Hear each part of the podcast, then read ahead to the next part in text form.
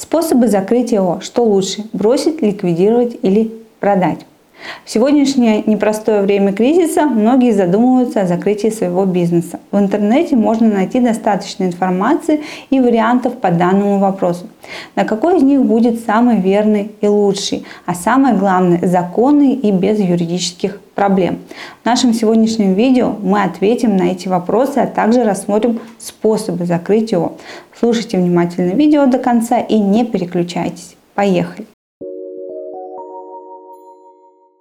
Ликвидация ООО – это и есть процесс закрытия компании, только на юридическом языке. Ликвидацию можно привести несколькими способами – альтернативным и официальным. В альтернативную ликвидацию входит несколько способов, при которых компания остается, но меняется ее собственник и руководитель. Так называемая продажа компании. Ликвидация через продажу – способ реализации компании, при котором не нужно приостанавливать деятельность. По правовым понятиям такая сделка не является ликвидацией в прямом смысле, но она позволит сменить собственника и передать компанию новым владельцам вместе с активами и обязательствами. Но в чем же все-таки основные риски ликвидации через продажу? Первое. Избавившись от будущих претензий к фирме и ее долгов, вы не застрахуете себя от ответственности за то нарушение и обязательства, которые возникли в период, пока вы были собственником.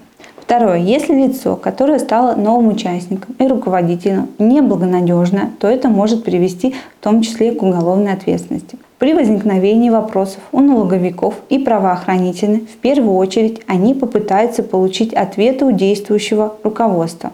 И в зависимости от действий последнего, его репутации ответов принимается решение о дальнейшем привлечении бывших собственников и директора.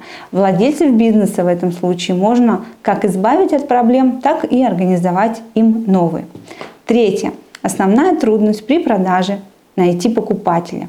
Редко, когда лицо планирует ликвидировать фирму, приносящую регулярную прибыль. Как правило, избавляется от нерентабельных предприятий, которые не смогли удержаться на плаву. Соответственно, мало кто захочет приобретать подобное юридическое лицо. Таким образом, продажа компании несет очень много рисков и не избавляет от долгов. Поэтому стоит задуматься, прежде чем продать компанию другим лицам. Далее давайте рассмотрим официальную добровольную ликвидацию. Конечно, это процесс достаточно непростой, длительный и трудоемкий, но при этом в конечном счете вы получите самый надежный и законный способ закрытия бизнеса, где вы пройдете все этапы, предусмотренные законом. Получив лист записи о ликвидации на руки, вы сможете забыть про вашу фирму раз и навсегда. Многие боятся выездной налоговой проверки в случае добровольной ликвидации, но этого не стоит делать. Проверка ликвидируемой компании – это право, а не обязанность налоговой инспекции. Основная задача при назначении выездной налоговой проверки – это наполнение бюджета. Если у фирмы отсутствуют ресурсы в достаточном объеме, взыскать будет очень сложно, следовательно, назначение проверки нецелесообразно. Конечно, этот способ несколько сложнее, чем просто продажа компании, но и результат вы получите качественный.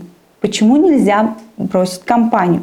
Начиная с 2018 года налоговая массово вносит сведения о недостоверности в ЕГРЮЛ. Такое право налоговому органу дает закон о госрегистрации юридических лиц и ИП. А через 6 месяцев после внесения такой записи вправе исключить юридическое лицо из ЕГРЮЛ за недостоверность сведений при условии, что компания не приняла меры для устранения этой записи. Такое исключение таит в себе опасность. Исполнительные органы общества и участники дисквалифицируются на 3 года с момента исключения фирмы из ЕГРЮЛ. При этом кредитор или налоговая инспекция имеет право предъявить свои требования непосредственно к ее бывшему руководителю или собственнику. Ликвидировать фирму одним из предложенных способов можно, но делать это необходимо взвешенно и грамотно. Если фирма небольшая, то в первую очередь рассматривается добровольную ликвидацию.